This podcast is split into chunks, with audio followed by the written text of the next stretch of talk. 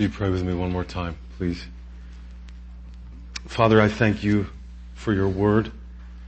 God, I thank you for the truth that you have given to us about your Son in this book. And God, I pray that you would be with me this morning, Lord, that you would help me to focus, that you would help these things to make sense, Father. I pray that you have guided my process getting ready for this week. And Lord, I ask that you would enable everyone in the room to hear the truth that is in the text and be moved by your word to us, Father. I pray and ask these things in the name of the Lord Jesus Christ. Amen.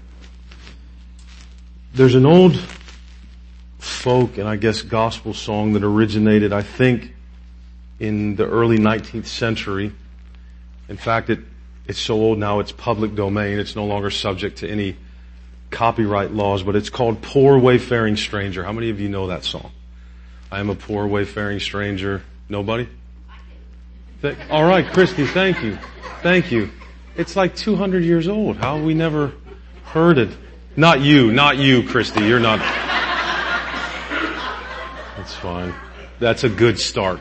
I am a poor wayfaring stranger traveling through this world of woe. I'm not going to sing it.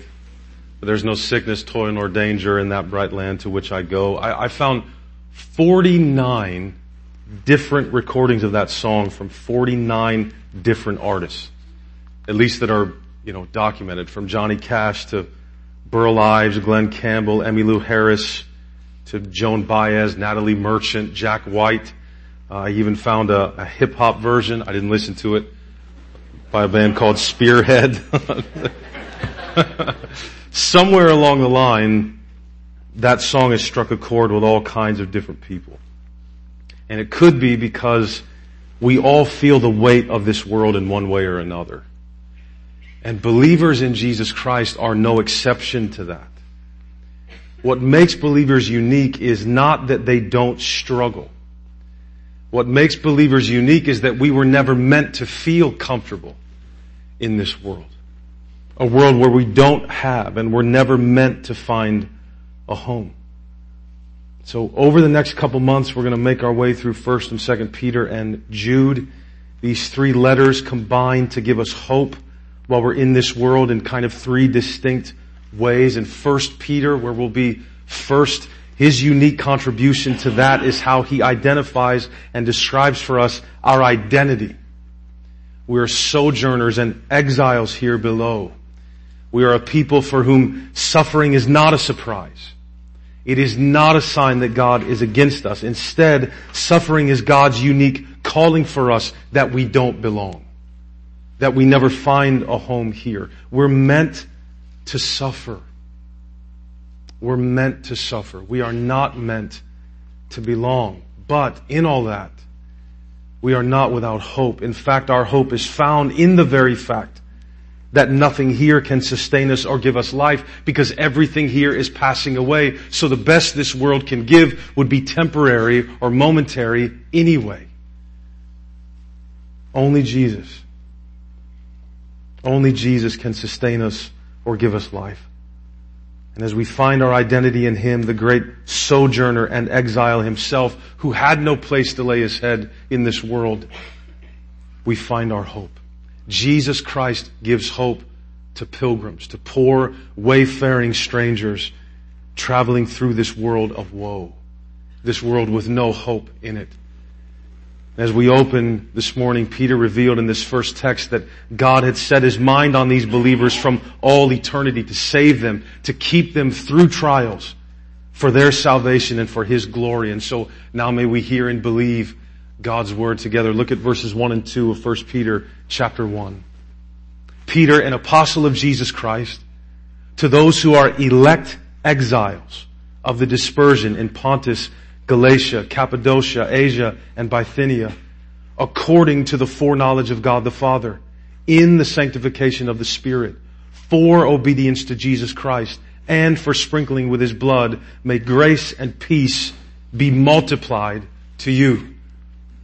The fisherman named Peter, who became a disciple of Jesus, denied Him 3 times, was restored by Him, who preached at Pentecost, who led the church in Jerusalem, who was imprisoned by the Emperor Nero for preaching the gospel and was crucified in Rome for his faith sometime around AD 67 or 68, wrote the two letters in the New Testament that bear his name. The first one, the one we're reading now, was written while Peter was in Rome, most likely around AD 62 or 63. And it's kind of the same as when Paul was writing to the Colossians. These are not churches that Peter personally planted, but he heard of the issues they were having and he desired to help them.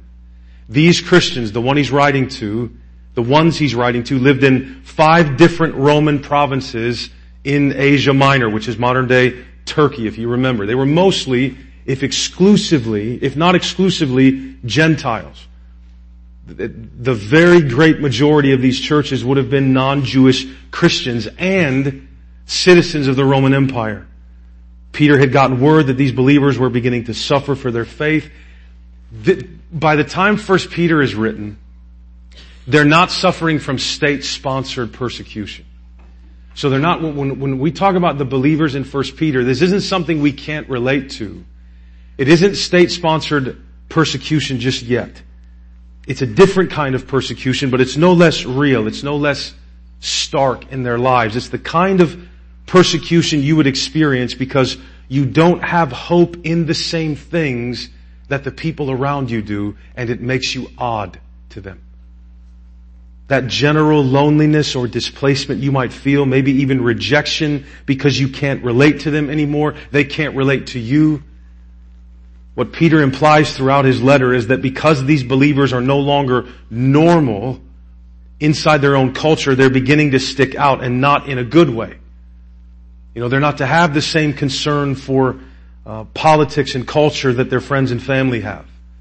They're not to rise and fall with the troubles or successes around them. They are to leave behind many of the pagan religious rituals they once participated in. They're just not normal anymore. State-sponsored persecution was going to come for them for sure, but this is how it started. A general dislike, a mistrust, not really because they quit cussing or drinking, not because they quit whatever, wearing jeans or listening to bad music or something. It's because they had hope now in Christ. That brings a separation from the culture that isn't about morals necessarily. They weren't confined to the same hopelessness or futility as those around them were. That's the occasion for 1 Peter. What was Peter's solution for what they were experiencing? And the interesting thing is he reiterates to some degree what their friends and their family were telling them. You don't belong here. That's what's wrong. This isn't going to work, but it isn't supposed to. It isn't supposed to. That's the theme overall, I think, of 1 Peter. As a people who do not belong in this world, we suffer according to God's will while entrusting our souls to Him, displaying the hope that comes only from the gospel. That's a unique way to live, and it isn't just about a body of information that we believe as opposed to a body of information that the world believes. The gospel gives us something deep down inside the world does not have, namely hope. Hope. He calls these believers elect exiles of the dispersion. God's people had always known, from Abraham forward, God's people have always known or should know what it's like to feel or to be displaced.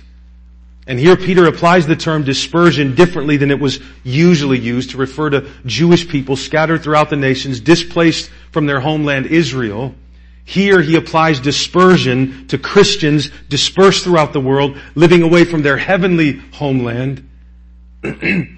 Peter identifies them as God's chosen but displaced people. Beloved, we live all the time in an exilic state. We are always exiles. Always. Elect exiles according to, the text says, the foreknowledge of God. That is His specific covenantal love that He set on them before they were even born. When God's foreknowledge, it's not just telling us that God knew ahead of time. God loved ahead of time. Remember, in the very beginning, we see the word beginning to be used in a different way. Adam knew Eve, his wife, and she conceived and bore Cain. That's intimate. God's foreknowledge is deeper than that even. It's something specific and covenantal. They're elect exiles according to the foreknowledge of God. They're elect exiles in the sanctification of the Spirit. So their lives, our lives, as God's chosen exilic people, take place within the sanctifying, setting apart work of the Holy Spirit. And we are elect exiles for obedience to Jesus Christ and for sprinkling with His blood. So God's electing love is the source of our obedience to, that is our belief in, our faith in Christ, and it is the source of what makes us holy, beloved. Sprinkling with the blood of Jesus, the spotless Lamb. That little fact will be especially important for us to know later on, or we'll think we have to make ourselves holy by good behavior. We'll cross that bridge when we come to it. But what Peter is telling us is that we owe our full identity as these elect exiles to the mysterious and eternal plan of God our Father. So may God's grace and peace be multiplied to us below this morning. In our text, God's chosen people will suffer trials as exiles in this world, but they will endure. We will endure because of the great salvation He has accomplished for us through Jesus Christ. Look at verses 3-5. Blessed be the God and Father of our Lord Jesus Christ. According, so you see it again. God is doing all of it. According to His great mercy, He has caused us to be born again to a living hope through the resurrection of Jesus Christ from the dead, to an inheritance that is imperishable, undefiled, and unfading, kept in heaven for you, who by God's power are being guarded through faith for a salvation ready to be revealed in the last time. So Peter doesn't start with their difficulties or their circumstances. He doesn't launch right into instructions. Peter starts by blessing God. So he takes their eyes up, he takes them off of the world for a moment and brings us into the singing of heaven, brings us into the music of our home. And God, the Father of our Lord Jesus Christ, is given instant and complete credit for all of it. It was according to His great mercy that we were caused to be born again. Now that follows from the fact that we are elect according to Him in verse 1. Verse 3 is a reiteration of the same idea. Of course, all he's saying is that of course we were caused to be born again. How can a person be born on their own? That's all he's getting at here. We weren't born the first time because we did something, right? What exactly did anyone in this room do to contribute to their conception? We didn't even push. Mama pushed, right? We were just born. We were made. When God uses the word seed later on in chapter 1 to talk about how we were born again, Peter is telling us that the Father produces children by His Word. By the gospel, He brings us to life. So the focus here is deliberately on God's initiative, on God's mercy, not on our effort, not on our merit. Peter is saying, if God doesn't act, no one is going to be born again. The source of God's saving action in us is God's mercy. And that's important here with the theme of the letter. It's important because we need to know, not necessarily because we need to know the order of salvation. I don't think that's the point here. That first God brings us to life, then we come to Him. I don't think that's really the purpose here. I think the fact that our life in Christ was given to us by God, that salvation is something that has mercifully happened to us rather than something we finally got for ourselves, has huge implications for a suffering people, for an exilic people. To know that it can't ever be lost or taken away, right? Which means it has huge implications. God's loving mercy of us before we had ever merited or done anything, His mercy for us secures us. So it has huge implications. This fact in these first verses here has huge implications for our hope. Right? The fact that my salvation comes from God, therefore He holds it and it cannot be taken away. The purpose of that here is for my hope. In verse 3, we've been reborn specifically into a living hope. So we've been set free from the hopeless grave into which we were born the first time.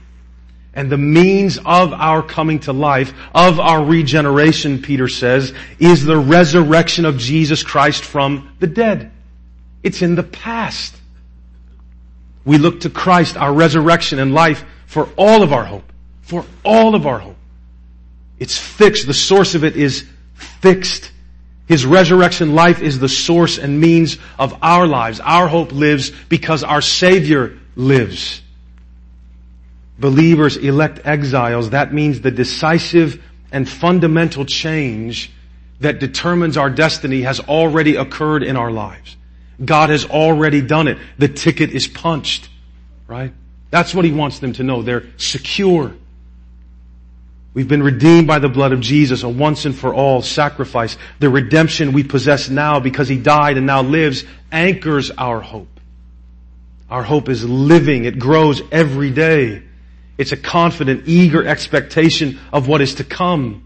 Our ability to arrive safely home is grounded in God's mercy and God's salvation. So the remedy for the homesick soul is found only in the resurrection of Jesus, who was the true elect exile. Nobody has ever been further from home than Jesus was. Right? And through His suffering, He is returned to heaven. He has gone back home before us. That's why the hope for those below is living, because it's a person, it's not a concept. It's a fixed reality. It's not dependent on anything. Lean into Jesus when trials increase, when suffering increases, when persecution comes. We lean into the rock. Consider Jesus and His resurrection for you. He willingly bore all of your homesickness. He willingly bore all of it in Himself. All of our sorrows. He carried all of them. Even this ache that maybe we feel now. Take heart. Your hope is alive, beloved, and it isn't dependent on you. It is fixed in the heavens at the Father's own right hand. What God has done once and for all through His Son in the past is the rock of our hope for the future. We can bless God because of our future salvation is certain. And in verse 4, we've also been born again to an inheritance. Right? So we've not just been born again to a living hope. We've been born again to an inheritance that is imperishable, undefiled, unfading, kept in heaven for us. You see, Peter just pile on the adjectives. Build the case for living hope. We have something far better coming for us than physical, temporal blessing. And the interesting thing here is that our inheritance is so great and so beautiful that Peter can't even tell us what it is. He can only ultimately describe to us what it isn't. You see that? It cannot be destroyed. It can't ever be polluted. And it isn't subject to decay. Like the whole creation, according to Paul in Romans 8, is in bondage to decay. Our inheritance is imperishable.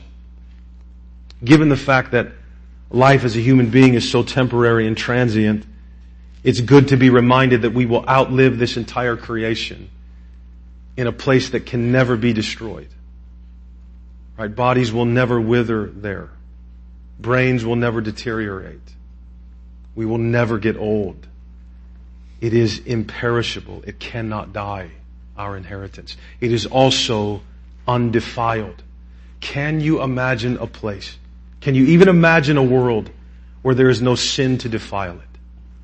No locks, no alarms, no keys. You see, that world doesn't exist now. Doesn't exist now. But it will. Every woman sleeps without fear. Every man is honorable. Every child is cherished. No jails, no police, no broken homes, no painful separations, no sin, none. When you are tempted to despair, remember this, beloved.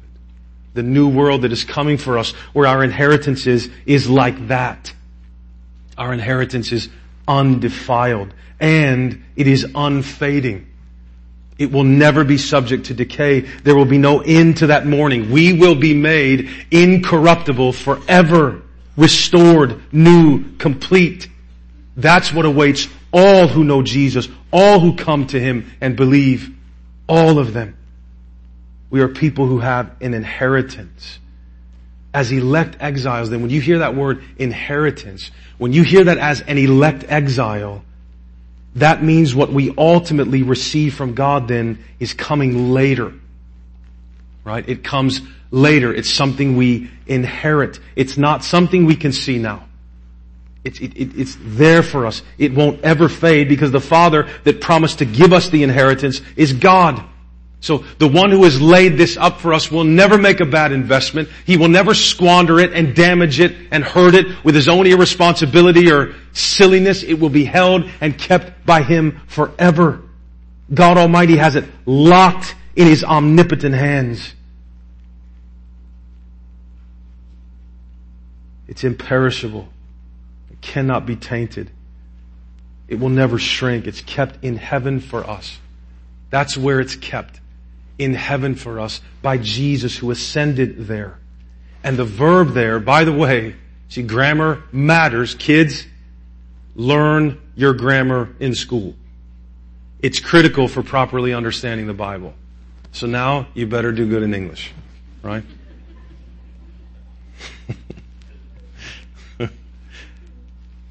Peter describes the security and the certainty of what is waiting for us in the strongest terms possible. The verb there, kept in heaven for us, it's in the passive voice.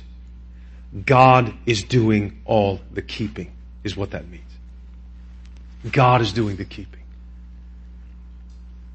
We will never be denied what God has promised to us.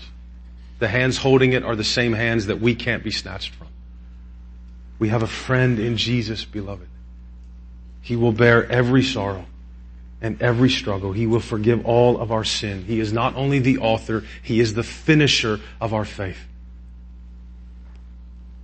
The one who began a good work in us will see it completed for us. Verse 5, who by God's power are being guarded through faith for a salvation ready to be revealed in the last time.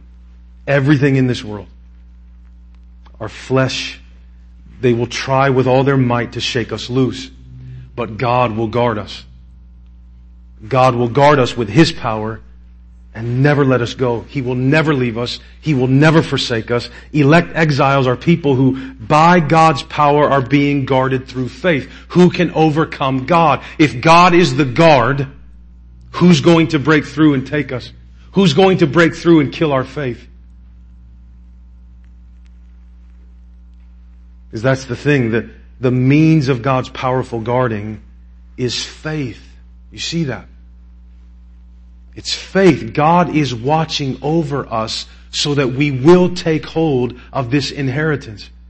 He is the one then, God is the one that makes sure we won't nullify this salvation that is ready to be revealed in the last time by making shipwreck of our faith.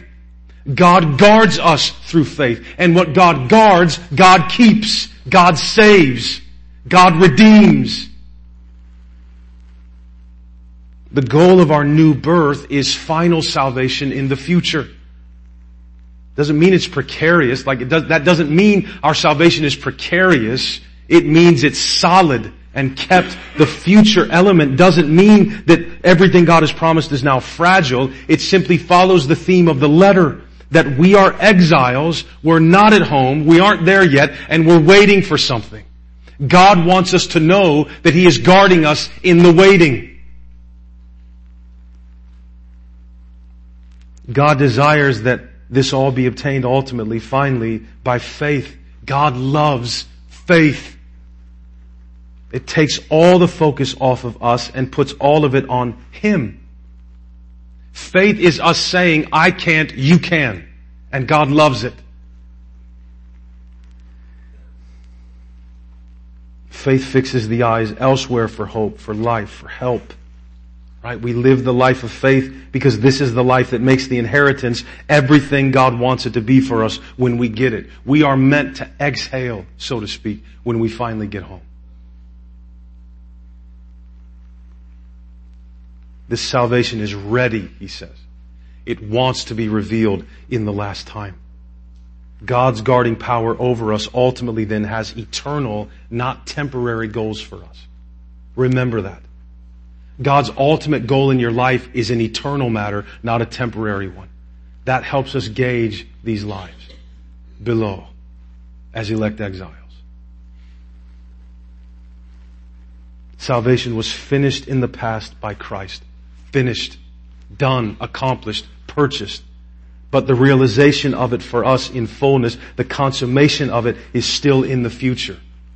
That's what the New Testament writers so often want us to see. Peter definitely does here. Again, it doesn't mean it's precarious. It doesn't mean you and I add to it.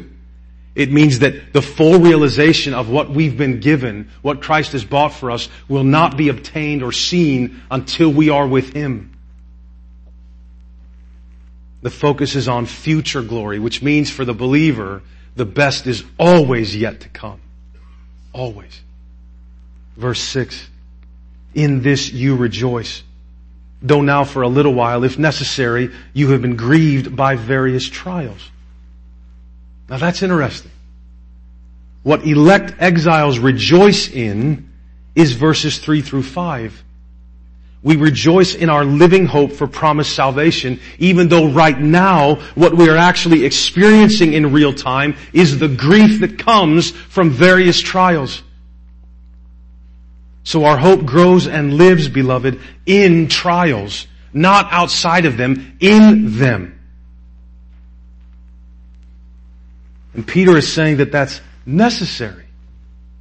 It's necessary. Our trials serve God's eternal purpose for us. Your suffering, your trials, the difficulty in our lives are not a sign of God's disapproval of you, but of His unfailing covenant love for His chosen and exiled people who are looking for a heavenly city. That's what they are. That's what they're doing. Sure, there are things we get ourselves into through poor decisions that we make. Absolutely. But when you rise above all of that in your mind, in your soul, as the Spirit guides you through the Word, you have to understand none of these things can shake you from the Father. None of these things can loosen His grip. They'll loosen yours and mine all the time. But thankfully, getting to heaven is not a matter of us holding on to God ultimately. It is a matter of Him holding on to us. And He doesn't and won't let go of you and I. He will not.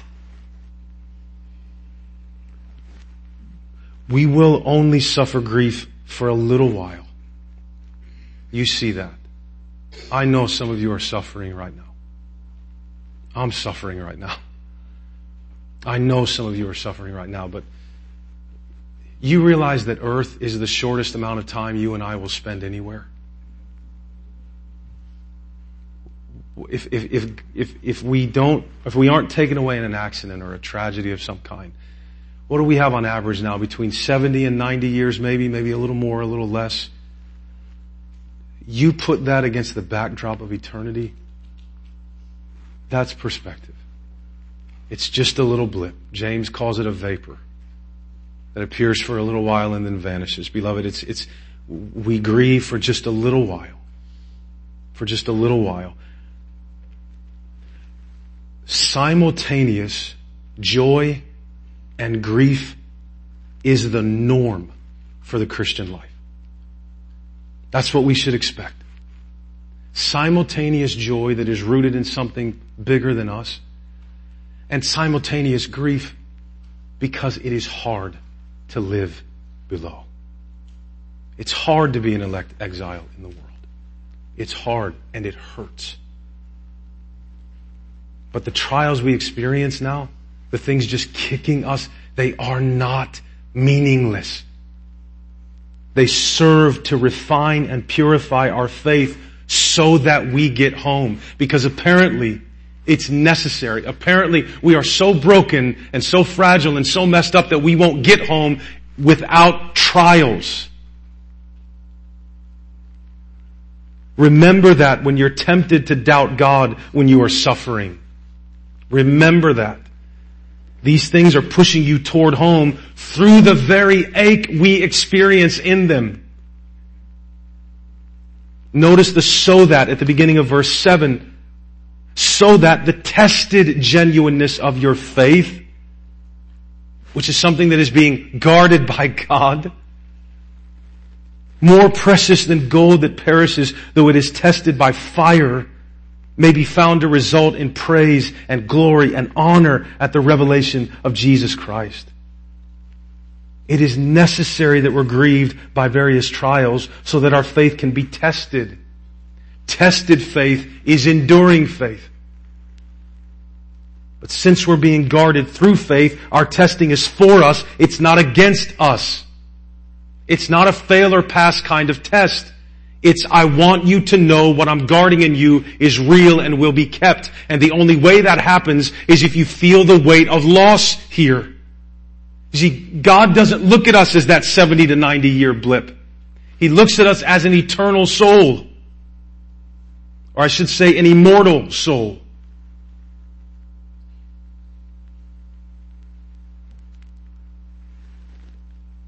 Romans 5, Paul teaches that suffering actually produces endurance. It doesn't hinder it. You see, that weight that you feel when you suffer significantly, that weight you feel like you're just going to bottom out and give up and you don't know where to turn, that is just God sharpening you to push through. He's sharpening the blade and you're pushing through. It just doesn't feel like it all the time. But we don't look to what is seen and felt. We can't. Tested faith. A battle-weary saint's heart for God is more precious than gold that perishes, though it is tested by fire. So just, I don't have this in my notes, but it just occurred to me, younger people, and we'll say, my age and below, value the suffering of the older saints in our church. Value it. Learn it. Become friends. Hear it. Hear it. Not that those of you who are young, maybe you've suffered much more than an older person has. I don't mean to imply otherwise. I'm simply saying sit down with people and hear of their suffering, because you're going to hear their faith. And it's going to pull you along. It's going to pull you along. We need each other. We actually need each other. It's like we do everything to make sure we're never together. You know, that's a bummer. We just separate by age. And I understand the organization. I'm not speaking out against anything. I'm just saying, like, we just, it's like we plan to never be together. And we're just losing so much. Eventually, all the old creation will pass away. You and I will not. That's why our faith is more precious even than gold, because those whom God guards through faith will endure to the very end and live forever. And because it is only by God's guarding grace that we will endure to the end, this faith, this tried and tested and battered faith, will not be a bucket of garbage in the end that has no value. It will result, all of that will result in praise and glory and honor at the revelation of Jesus Christ. We are exiles because the ache we endure through glorifies the source of our endurance. Jesus will one day call us good and faithful servants. And it's the revelation of Jesus Christ that we're moving towards then. That goes with the end of verse 5. The salvation that is ready to be revealed in the last time is the final appearance of the Lord Jesus Christ, where He ends all of the suffering, all of the struggle, all of the sin, all of the rebellion. That is our moment, beloved. That's when we get home. That's when we exhale. And beloved, not before. Not before. And if we try to exhale now, we'll suffocate, because the world doesn't have any air. Look at verse 8. Though you have not seen Him, you love Him. Though you do not now see Him, you believe in Him and rejoice with joy that is inexpressible and filled with glory. We love Him even though we have not yet seen Him. Right? We do not see, yet we love and believe and rejoice. That's a composite of faith for the elect exile. Loving, believing, rejoicing. And we rejoice, the text says, with joy that is inexpressible. You rejoice, it's an action, with joy that is inexpressible. Because the full experience of it is impossible until we see Him face to face. Right now we're working with a down payment of joy, not the full thing. Right now we love and believe and rejoice with joy that can't be fully tasted. It can't be fully tasted, which means, among other things, there's no reason you and I should think that if we're a Christian, we should always have a smile on our face to show that we're genuine and really believing. How can that be in light of the text? The Bible says the joy that we have can't be expressed. Right? It can't be seen. It's literally inexpressible. So what's the weight we're putting on each other all the time? You gotta smile. No, I don't have to smile. And what would smiling show anyway? It's inexpressible. It's better than, yeah, I got it. I'm good. I'm happy. I'm good. It's great. Right? Your life is crushing you, but you're a Christian, so, no, I'm fine. I'm fine. I'm fine. One of my kids, I'm not going to say their name. I love her so much. But this precious little girl, if you say to her, like, we're going to go to dinner somewhere and she's a little picky about her food and you say, hey babe, how about we go here? Is that all right? It's fine. It's fine. Dad, what? It's fine. Like, you're going to die if we go there, aren't you? You know, that's not the goal of Christianity, to look fine. Oh man, we start Job tonight. I hope you come. I hope you come. But the goal is not to look fine. The world is so heavy. That's just the reality. And life is so heavy that Paul says, yeah, your joy, it's there. And it's full of glory because it comes from Christ, but it's inexpressible. Now, it will one day be opened and let out. But right now, it's inexpressible. God doesn't ask you to paint something fake on your face.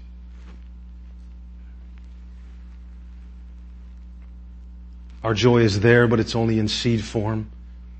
It's filled with glory because its object is the risen and glorified Christ. That's why it's filled with glory. It might not be fully expressible, but it's not deficient, and it isn't displeasing to God that you can't express it. It's designed to be inexpressible.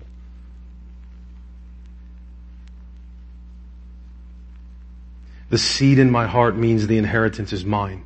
Like my name being Antonio Philip Romano with my certain social security number will release one day my dad's will to me, right? My name is what gets me the seed that is there that God has placed in me by His mercy means that I will receive my inheritance.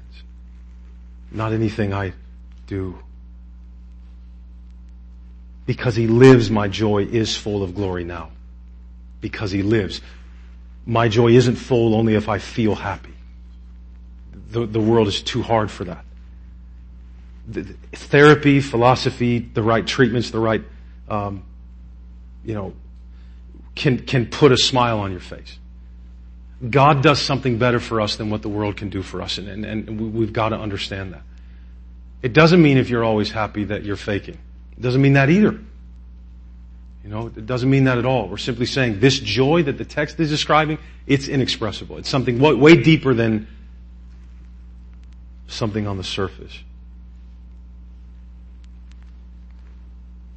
Our joy is an inexpressible foretaste of what is coming. Sometimes all we'll be able to express is our pain from these trials. But God's love doesn't waver. Look to verse 9 in light of 8. We're almost there. Though you have not seen Him, you love Him.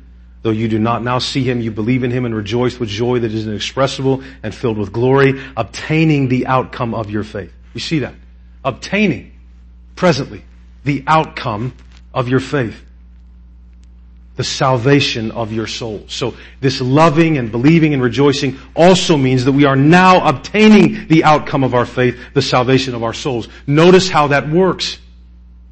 It is the life of faith that causes us to obtain our salvation, our inheritance, as we struggle while He is invisible, loving, believing, rejoicing in various trials. We are in that because that seed is planted there by God, guarded by God. We are in that obtaining our salvation. What one day grows out of us is going to look like the seed that is in us now. It will happen. It is ours now, even though we don't yet possess it in fullness. And notice also, it is ultimately our souls that will be saved, beloved. These bodies will decay. As you experience in your physical body the slow decay of time, there is a soul in you that one day will shine brighter than the sun. And that cannot be taken away. That's guarded by God through faith. We groan to put these bodies off. Paul is right, but not to be unclothed. We're not groaning to not have a body. We're groaning to have a real body, to be finely clothed, actually clothed with a resurrection body forever.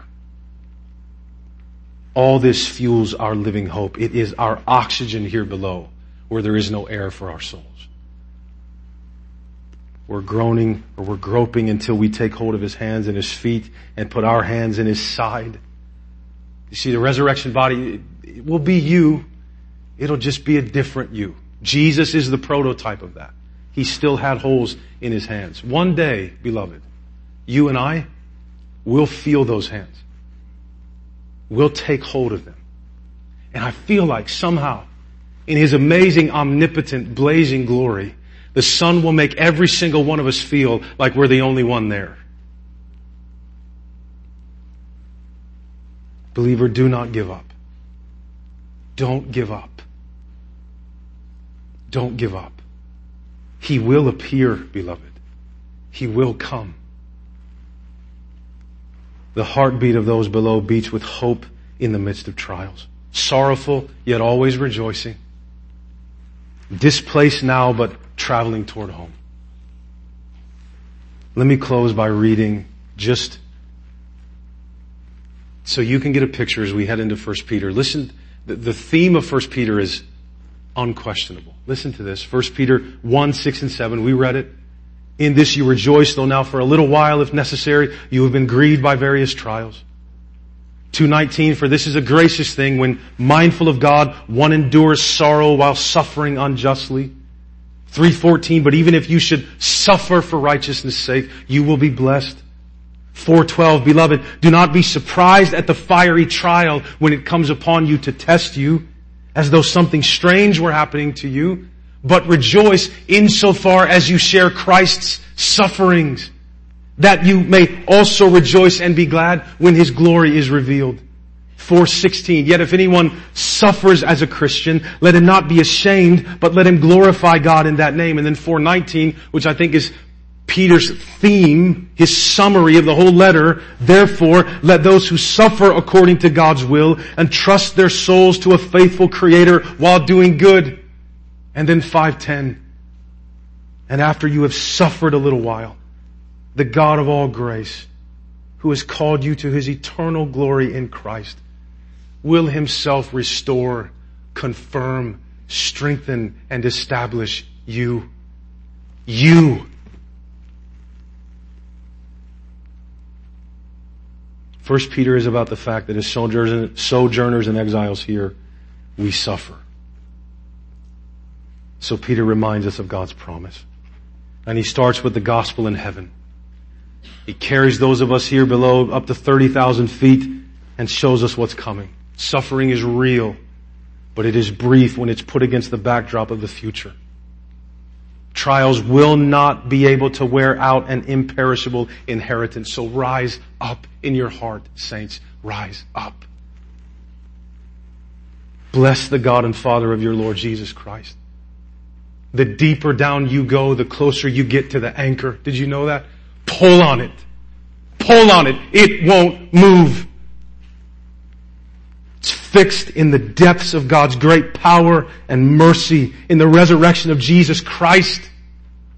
You're here this morning. You don't know Him. That's what we're inviting you to. Come to Him.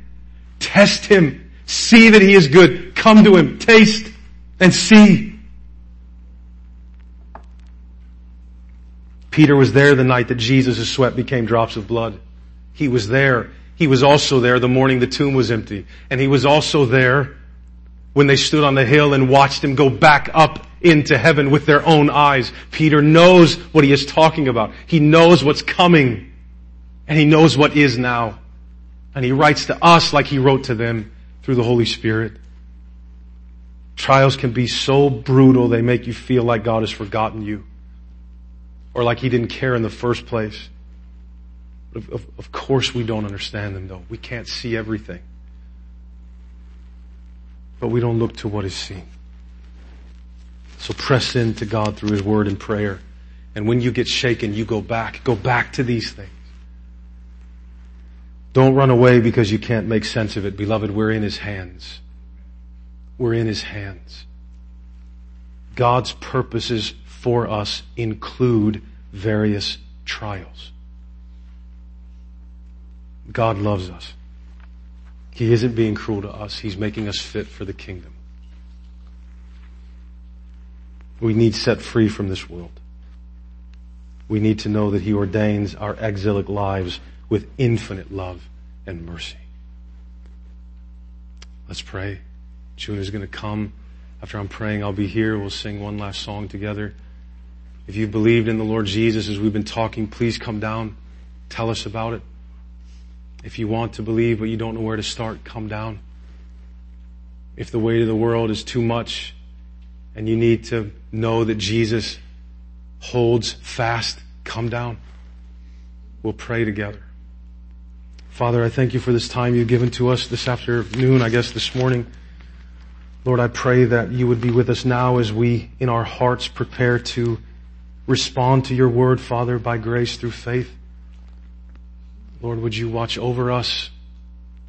May we think deeply about the truth of Your Word and not squander it or take it lightly. But Lord, might we know that we are held by a God who is bringing us through trials to refine us for home. The home is so great that we need to be made to fit there, and that's what Jesus has done for us.